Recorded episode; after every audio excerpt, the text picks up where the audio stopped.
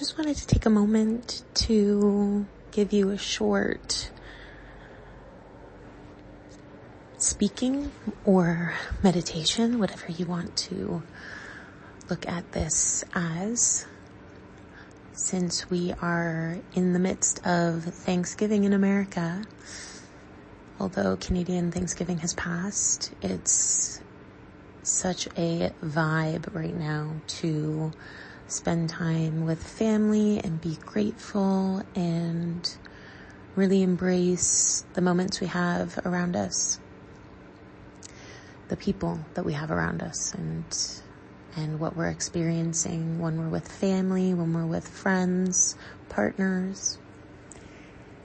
And I just really wanted us to take a moment, just a really quick moment to be so thankful, be so, so grateful. Because we have life, we have food, we have breath, we have love,